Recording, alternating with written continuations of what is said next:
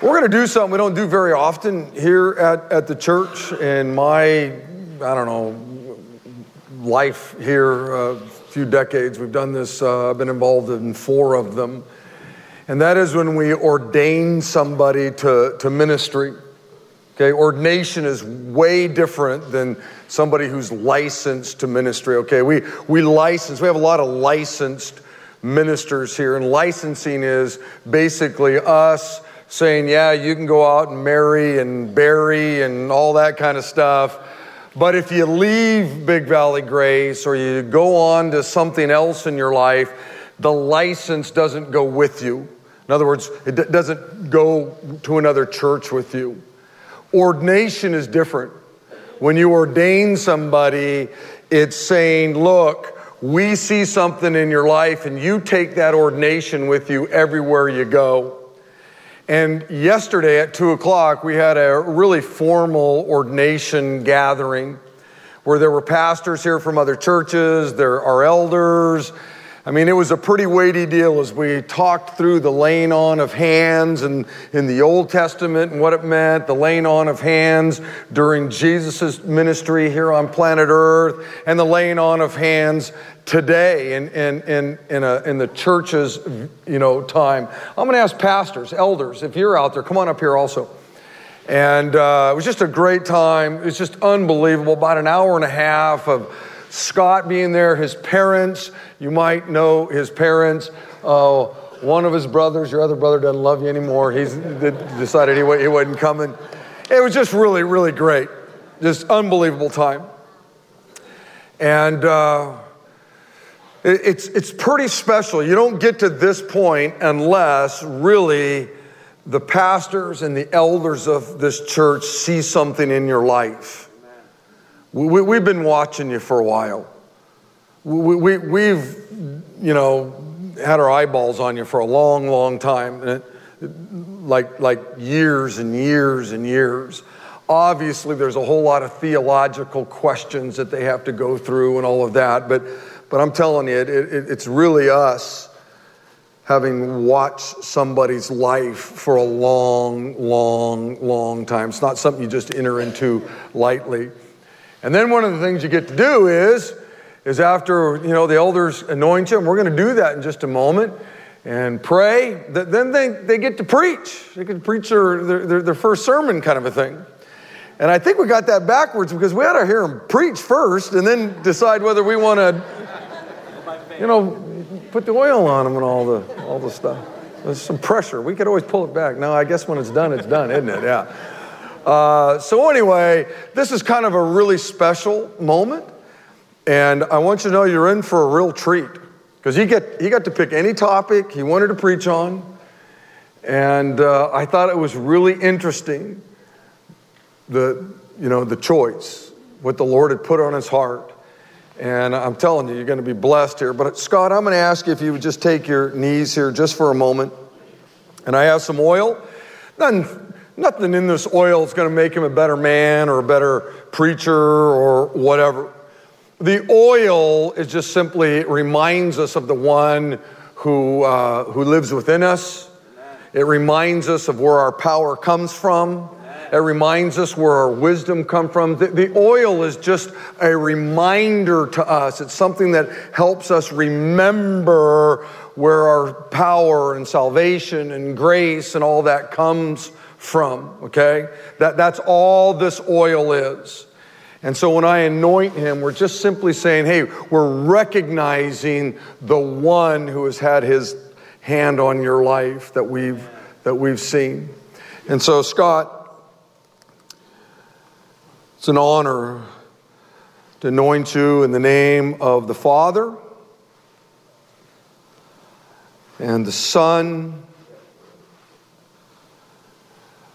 and the Holy Spirit. Now, I'm going to ask all of you to stand up and, man, let's put our hands towards Him. Guys, let's gather around Him. Ryan, why don't you come on over here, get close to me, and I'm going to have you, uh, you be the one that, that prays, okay? Heavenly Father God, I just, uh, Lord, I thank you for Scott. Father, I thank you for his life. I thank you for his commitment and dedication to you, Lord, for the opportunity to, uh, to ordain him Lord, into your ministry for the rest of his life is just a, it's a fantastic opportunity, God, and we thank you uh, for this weekend. Father, we thank you for the ministry that he has had so far here yeah. at our church. God, I know the impact he's had on my family has been just dramatic, and uh, what he does in our school and in the venue, and, and God, Scott is just a, a good man and a godly man. Father, we pray a blessing upon his life. Mm-hmm. Lord, we pray that his ministry is just very fruitful. Father, that he impacts your kingdom in a, in a tremendous way, Lord, and that uh, as he lives his life on a day to day basis, Lord, that he exudes Jesus and that he is able to bring forth your word into the lives of many, Lord, and is able to, through your power, God, change the lives of many. Mm-hmm. God, we thank you for him. We thank you for his ministry, and we uh, just thank you for all that you do for us. Yeah. We pray these things in your name. Amen. Amen. Amen. Hey, would you appreciate Scott?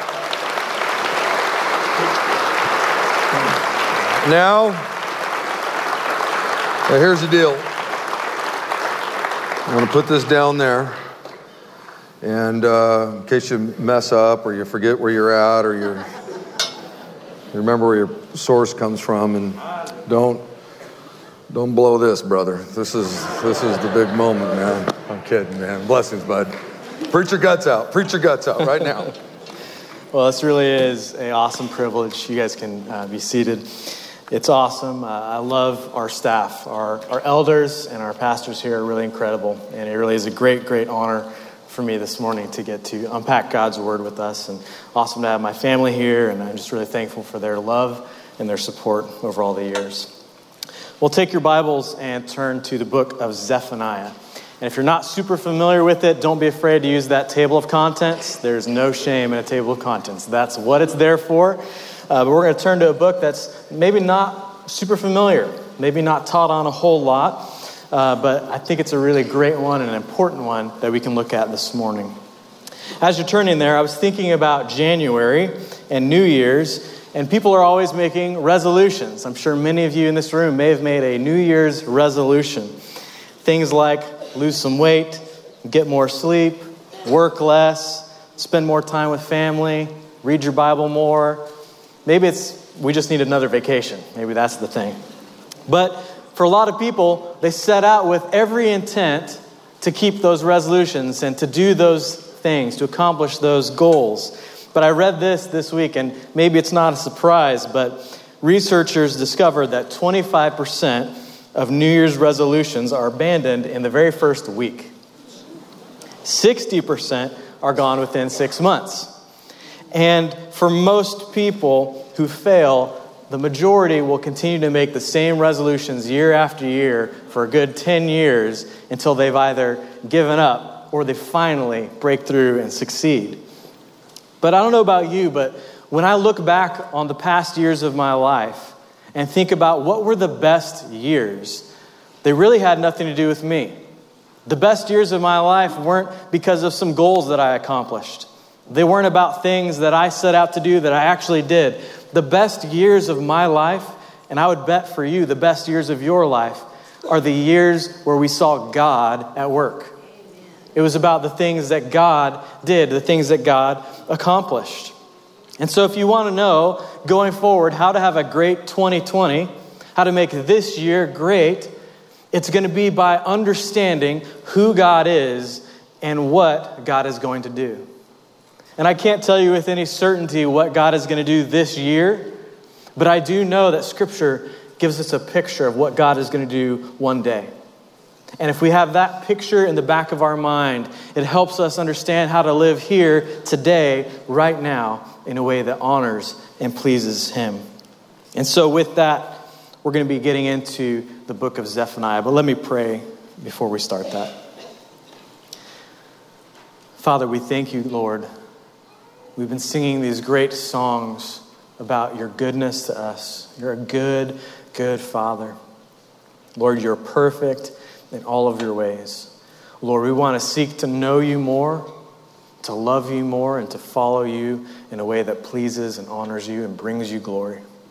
Father, would your spirit be at work within us today as we look at this text? Lord, would you be illuminating it? Would you shine a light on it that it makes sense to us and would you motivate us and compel us to live it out? Father, we pray that you're with us this morning. In Jesus' name, amen. amen. Well, as I was preparing, I was thinking about what book of the Bible gives us a concise picture of what God is going to do. And I couldn't shake the book of Zephaniah. It just grabbed a hold of me, in particular, one verse. And I want to read that verse with you and see if it has the same effect on you that it had on me. So let's take a look at Zephaniah chapter 1 in verse 2. It says this I will utterly sweep away everything from the face of the earth declares the Lord. Have a great morning, everybody. I'll see you later. I don't know about you, but that verse doesn't come across as the most encouraging piece of scripture, right? But it is so important and foundational to understand. And so we're going to back up and give some context first to this book, and then we'll dive in together. Zephaniah is a minor prophet. And the minor prophets were not called minor because they were less significant, but simply because the amount of pages they take up in your Bible is less than the others. And so the minor prophets are super important, but they're these really small books in your Bible. And when you think about reading the Old Testament, I think one of the things that I always like to think about is looking at it through the lens of Jesus. Because Jesus on the road to Emmaus, he's walking with these two followers, and they don't realize that they're walking with Jesus. But it says that he takes the scriptures, and starting with Moses and the prophets, he explained everything concerning himself. In other words, he was showing them all throughout the story of Scripture the things that pointed to him. And that's the lens, that's the mindset we should have with the Old Testament. In fact, with all of the Bible. We should have this understanding that Jesus is the main character, Amen. that he's the main point of every lesson, that he is the one on every page that the story is about. And so, as we look at this passage in the Old Testament, let's be looking for where is Jesus at work in the story. So, Zephaniah is a prophet, and the role of the prophets was to be God's spokesperson. Hebrews chapter 1 verse 1 says long ago at many times and in many ways God spoke to our fathers by the prophets. So throughout the history of the world God has spoken in various different ways and at this time when Israel was ruled by kings God used the prophets. There were these men of God that he spoke through to the kings and to the people. So that's who he is. And during this time, the primary message of the prophets was one of warning and repentance. Warning and repentance, these two things that go hand in hand. They often look to the future to demonstrate what God would do if the people did not turn to Him. The warnings were given so that the people would rethink their decisions and turn back to Him. So the idea was they would give a warning. Here's what God is going to do if you do not turn from your sin and turn to the Lord. And unfortunately, time and time again, the people were rebellious and stubborn, and they didn't listen to the prophets. And so the things they warned about ended up coming true, ended up happening. Zephaniah He's the great grandson of King Hezekiah. So he actually comes from this royal line. And King Hezekiah was known as this man of prayer. And so you could just imagine the kind of family life he may have come from. But he's prophesying during the reign of King Josiah. And this is a fascinating time in Israel's history. King Josiah's reign was known as a time of reform. They were returning back to the scriptures. And there's this incredible story. I'd encourage you to read it this week. It's in 2 Kings chapter 22. And the high priest comes to the king, and the high priest says, King, we found the book of the law. Now, it could be easy for that to just go in one ear and out the other, and you miss what just happened there. He said, We found the book of the law. In other words, we found what we had at that time of the Bible. We found it which means we didn't know where it was, which means they weren't reading it, they weren't following it, they were not listening to the words of the Lord. It had been tucked away. And think about that. They, they didn't have the Bible in a place where people were hearing it, reading it, and living it out. And so Josiah takes it and begins to read it, and the people weep, and they begin to actually understand what they've been missing out on, and they begin to implement it. But for them, the Bible had become a piece of furniture in the house rather than a fixture in their hearts. And it makes me want to ask the question of you where is your Bible? Is it in a place that it's gathering dust? Is it in a place where I'm not sure last time I saw it? I think I left it here maybe. Or is it in a place where it's being used, being poured through? Are you reading it, underlining it, making notes in it? Are you spending time in the Word of God? So at this time in Israel, there was this return back to the Word of God, a return to Scripture, and it's in that context that Zephaniah is making these prophecies and speaking to the people, to the people. And the importance here was not simply that they were reading it, but that they would live it out. And so as we look at this passage today, let's make sure we don't just read it to read it, but we read it so that we too can live it out.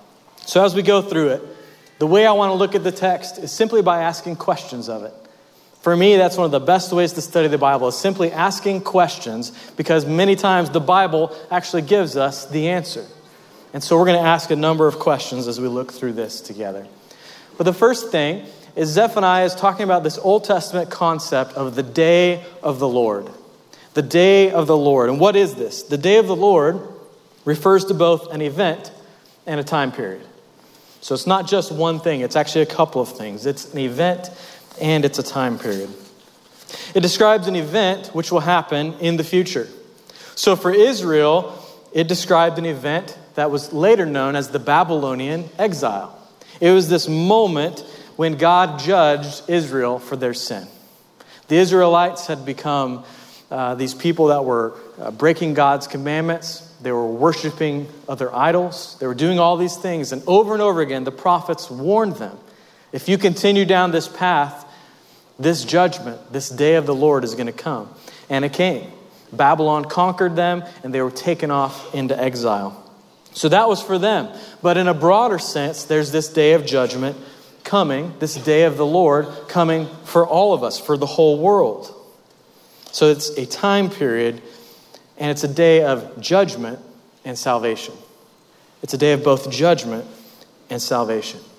In other words, there's some bad news and there's some good news. So we're going to take a look at the bad news first. We're going to take a look at the judgment and see what it is that God is going to judge. So let's take a look at Zephaniah 1, starting again in verse 2. He says, I will utterly sweep away everything from the face of the earth, declares the Lord. I will sweep away man and beast. I will sweep away the birds of the heavens and the fish of the sea and the rubble with the wicked. I will cut off mankind from the face of the earth. What we see here is a reversal of creation. God is undoing and uncreating the things that He Himself has made. And so we should ask the first question why? Why is God doing this? And the answer is simple it's because of the sin of mankind. Our sin has affected, it has tainted every single thing in all of creation. There is nothing that has gone unscathed. Everything has been touched by our sin. Romans 9 puts it this way The creation itself will be set free from its bondage to corruption and obtain the freedom of the glory of the children of God. For we know that the whole creation has been groaning together in the pains of childbirth until now. So our sin has, has touched everything, and this moment is coming when God is going to wipe it all away. God has already dealt with the problem of sin for us in sending his son, but there's a moment coming where he's going to deal with the presence of sin. There will be no more sin in this universe. So, as for mankind, there will be judgment. So, what things will God judge? What things will he punish? And as we look at each one of these, we should realize if God is going to punish this, then we should do the opposite, right? If He's going to punish this, we should do the opposite. And so let's take a look at, at these things. The first thing He's going to punish is idol worship. We see that in chapter 1, verse 4. And if God is going to punish idol worship, if that's the thing He doesn't want, then the thing He wants from us is loyalty. He wants us to be devoted to Him. The first two of the Ten Commandments deal with this very issue of not having any other God before Him, but being completely devoted to worship Him alone. Amen. The second thing we see here is He's going to punish rebellion. And if God's going to punish rebellion, it means He desires from us obedience. He wants us to trust and to obey. When we pray the way that Jesus taught us, He said, Thy will be done on earth as it is in heaven. And the implication there is that in heaven, when God gives a command, when God speaks to an angel, that angel does what God says immediately. They carry it out in perfect obedience. His will is always done in heaven. And so we're praying that we would become obedient in the same way, that we would do His will here on earth. The next thing God is going to punish is violence. Zephaniah 1 9. God desires then peace. He wants for us to be peacemakers. Jesus said, Blessed are the peacemakers. Jesus himself is called the Prince of Peace. Next thing God is going to punish is complacency, or you might use the word indifference. He looks at the people and he sees that they were apathetic. They didn't have a strong feeling or motivation one way or the other. And God desires from us that we would be passionate, that we'd passionately follow him and serve him and love him. Romans 12 11 says, Do not be slothful in zeal, be fervent in spirit, serve the Lord. The next thing he's going to punish is sin. And you could probably take everything on this list and put it into that one thing. But anything that falls short of God's glory, anything that misses the mark, is sin. And God desires our holiness. He's given us His Spirit to be at work in our lives, helping to transform us each day into the image of His Son. He desires that we would be different from the world, that we would be holy. The next thing He's going to punish is pride. You see, God desires humility. Every time we sin, we are actually choosing pride. We're actually saying, I think I know better than God. I know He said don't do this, but I think I have a better way, so I'm going to do it my way. And so we're choosing pride every time we choose to be disobedient to the word of the Lord.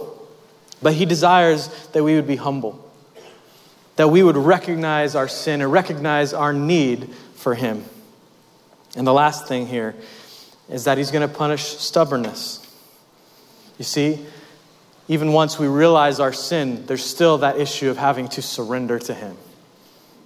To recognize it, but then to do something about it and say, Lord, I need you.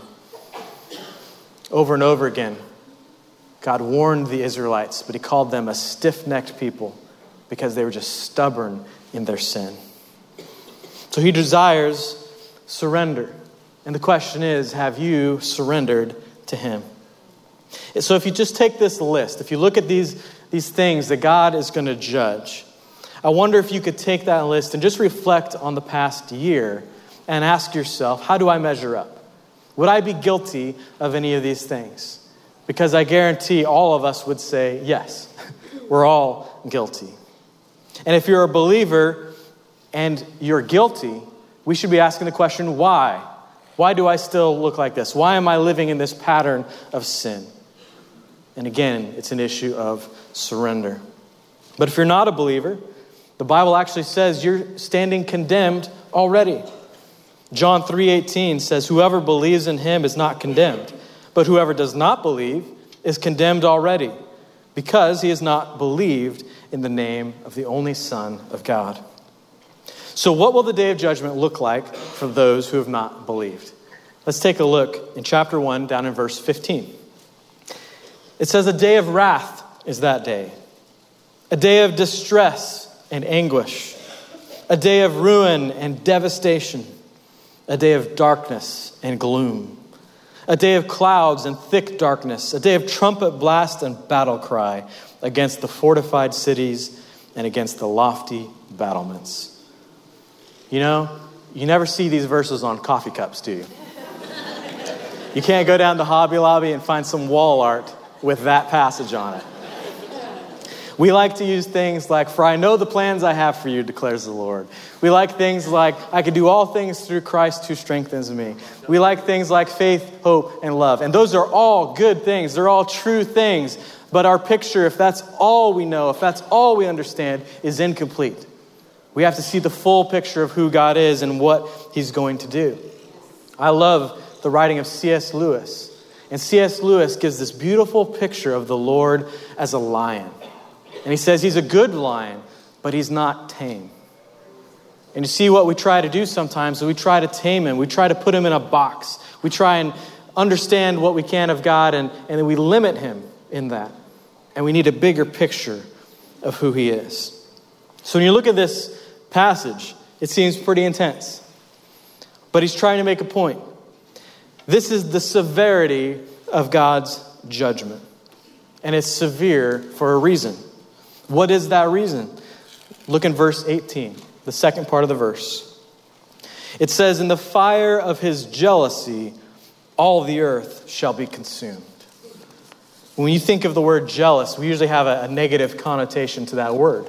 We usually think about it as envy of, of one person towards another person's things or uh, ideas like that. But we need to understand God is a jealous God in a positive way. He is jealous for you. He wants you, and not just a part of you. He wants all of you. He wants your heart. He wants your mind. He wants your life. Again, He wants you to surrender to Him. So, what will this judgment accomplish? What's He going to do through this? Look at chapter 2, verse 11 says, The Lord will be awesome against them, for he will famish all the gods of the earth, and to him shall bow down each in its place all the lands of the nations. The day of the Lord will reveal God's power and his supremacy. His power and his supremacy.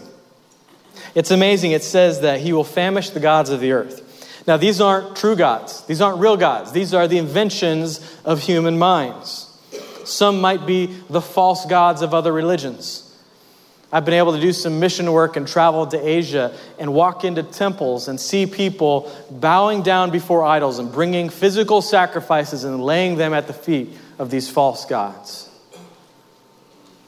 God is going to show that He is more powerful because He is the only one and true God. When you think about the Israelites as they were leaving Egypt, the, the Egyptians worshiped all kinds of different gods. And each of the plagues of Egypt, each miracle that God performed, actually corresponds to one of their gods. So, an example would be they believed in Ra, the sun god, and so God sends a plague of darkness. There was a god of the Nile, and God turned the Nile River to blood. Over and over again, God was showing that their made up gods couldn't do anything and that He was the one true God who held the world together. And so God is showing His power and supremacy. And not just to made up gods of other religions, but in our country, we don't necessarily have a lot of that. We have a lot more of, we've turned other things into idols. We've placed other things before God. We've made other things more important. And God is going to show that He is greater. So, when will this happen? When will God carry out this judgment? Well, for ancient Israel, in part, it happened. We saw that the Babylonian exile happened. They were judged, they faced their punishment. But when will this happen for everyone else? When will this happen for the whole world? And the answer is when Jesus returns. But take a look in chapter 1, verse 14. It says, The great day of the Lord is near. Near and hastening fast. It's coming soon. Amen. Jesus said it like this in Revelation 22, verse 12. He said, Look, I am coming soon. My reward is with me, and I will give to each person according to what they have done. The message of Revelation, if I could summarize it, is Jesus is coming soon. Be ready. He's coming soon. And so when he comes and this judgment happens, how can we possibly stand? If all of us are guilty, which we are, what is our hope? What's the good news in all of this? Well, again, back in chapter 1, verse 7, it says this, and I think this is the key to understanding this entire book. Verse 7 says, Be silent before the Lord God, for the day of the Lord is near. And then here's the key the Lord has prepared a sacrifice and has consecrated his guests. Amen. The Lord has prepared a sacrifice in other words, it is our hope is in what God has accomplished. Amen. We are called to be silent because there's nothing we can do. We cannot save ourselves. We cannot dig ourselves out of the hole that we find ourselves in. It is all about what Jesus has done. God has prepared a sacrifice. What was the purpose of that sacrifice? The purpose, just like it was in the Old Testament, was to atone for sin, to pay the penalty for sin. What was that sacrifice? Jesus, his son. He went to the cross to pay for our sin. He took the punishment that we deserved. With that sacrifice, he has consecrated his guests. In other words, he has changed them, he has set them apart, he has made them his own. Each of us who have a relationship with Jesus, we have been seated at a table where we do not belong. But we're there because of his love for us. All of us are guilty of the very things that God will judge one day, but through Jesus we are spared from that judgment. So, how should we respond then to what God has accomplished? Zephaniah 2 3 says we should seek him. It says, Seek the Lord, all you humble of the land, who do just commands. Seek righteousness, seek humility, and perhaps you'll be hidden on the day of the Lord. So we should be seeking to be obedient, seeking to be righteous, seeking to be humble, but most of all, we're to seek the Lord. We're to seek Jesus Christ. But we just said that Jesus was crucified, that he died. How can we seek someone who is dead? But that's where the gospel comes in because Jesus did not remain dead. Jesus rose. Jesus is alive. That's the message of the gospel. How do we receive the gospel? How do we receive the salvation that God has accomplished? Again, we're in the Old Testament, we're in the minor prophets, but I want you to see that the gospel is here, that it's pointing to Jesus. In chapter 3, verse 12, the second part of the verse says, We must call upon the name of the Lord. That's our hope. That's how we receive salvation. It's calling on the name of the Lord. Romans 10 13 says, For everyone who calls on the name of the Lord will be saved. It's that simple cry of faith. That's all it is. And how will that benefit us? In many ways. In many ways. Let's look all throughout chapter 3 at the different benefits that we receive when we place our faith in Christ. God will transform us, He gives us a new status. Verse 15 of chapter 3 says that He takes away our judgment. It says, The Lord has taken away the judgments against you, He has cleared away your enemies. In other words, we're guilty, but our guilt has been paid for. It says we'll receive honor and approval. Verse 11 says, On that day you shall not be put to shame because of the deeds by which you've rebelled against me. We will not be put to shame. We will be spared. We will worship him. We won't have the issue of idolatry. In verse 10, we see that we will worship. We will finally worship him and him alone. Our priorities will be right. I had a mentor that used to say, if you want to know what your priorities are, show me your calendar and I'll tell you what your priorities are. In other words, where, if, if you're saying my priority is my relationship with Jesus, where on your calendar is that showing up? Are you spending that time with Him in His presence, reading His Word, praying to Him, worshiping Him? Is that really a priority for you? Where does that show up in your life? But at this future moment, he will be our priority. Nothing else will get in the way. And we will all be humbled. We see that in verse 12. He says, I will leave in your midst a people humble and lowly. They shall seek refuge in the name of the Lord. We will no longer suffer. Revelation says he will wipe away every tear. There's no more sorrow, no more pain, no more sickness. The benefits go on and on. He actually says we'll be renowned and praised. In verse 20, we will be restored. Our bodies will be transformed. They won't be like these bodies. I had a student earlier this year ask me this question. They said, When we get to heaven, will there be a day when we die again? I thought that's a great question. I'm glad that you asked that. Because Jesus offers us eternal life. It goes on and on. There is no end. The new body that we will have is one that is imperishable. Hallelujah. What we have right now is perishable, but that won't be the case in the future. Our new bodies will be glorified, and by them we will glorify him.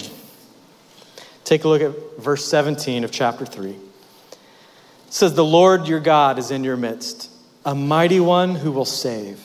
He will rejoice over you with gladness. He will quiet you by his love, and he will exult over you with loud singing. What a contrast. What a beautiful picture. The contrast between the wrath, the judgment, but here, the salvation and the life. That's what God is going to do. I'm going to invite Tim back up here, and he's going to lead us in one more song as we close. But I want to summarize the story because the story of the Bible is that God created us. God watched us rebel. He saw our pride and our stubbornness. And there's a point in history coming, this day of the Lord, when God will come to judge the wicked. But God accomplished our salvation through Jesus. And God, through all of it, will get the glory. Because the story is about Him. If you want 2020 to be a great year, make it about Him. I read a poem this week and it goes like this Dear Master, for this coming year, just one request I bring. I do not pray for happiness or any earthly thing. I do not ask to understand the way thou leadest me, but this I ask teach me to do the thing that pleaseth thee. I want to know thy guiding voice, to walk with thee each day. Dear Master, make me swift to hear and ready to obey. Amen. And thus the year I now begin, a happy year will be if I am seeking just to do the thing that pleaseth thee. He wants us to please him, he wants us to follow him. And scripture says we cannot please God without faith. It begins there. It's the place of faith, it's the call of surrender to him. It's that moment of calling upon the name of the Lord. Would you live this year for him? Don't live like the person who will face judgment one day. Live as a consecrated guest of the King. And that starts with surrender. Not just once, but daily. He wants you, He's jealous for you. He wants every part of you. The question is are you willing to give every part of yourself to Him? We're going to sing this song. It says, All to Jesus I surrender, all to Him I freely give. Are you ready? Maybe you're here this morning, you, you haven't taken that step. You haven't placed your faith in Jesus yet.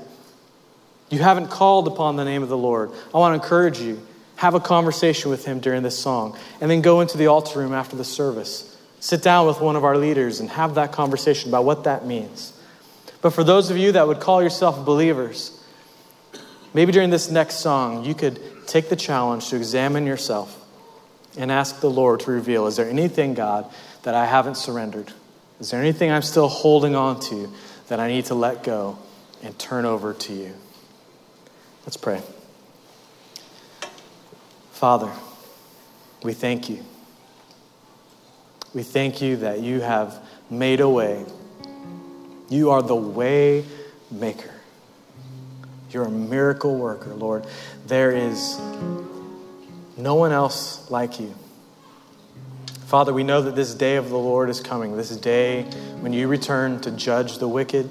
But Lord, you have given us the gift of your Son. You've given us the gift of eternal life that we can stand. Lord, help us this year to live for you. We pray in Jesus' name. Amen.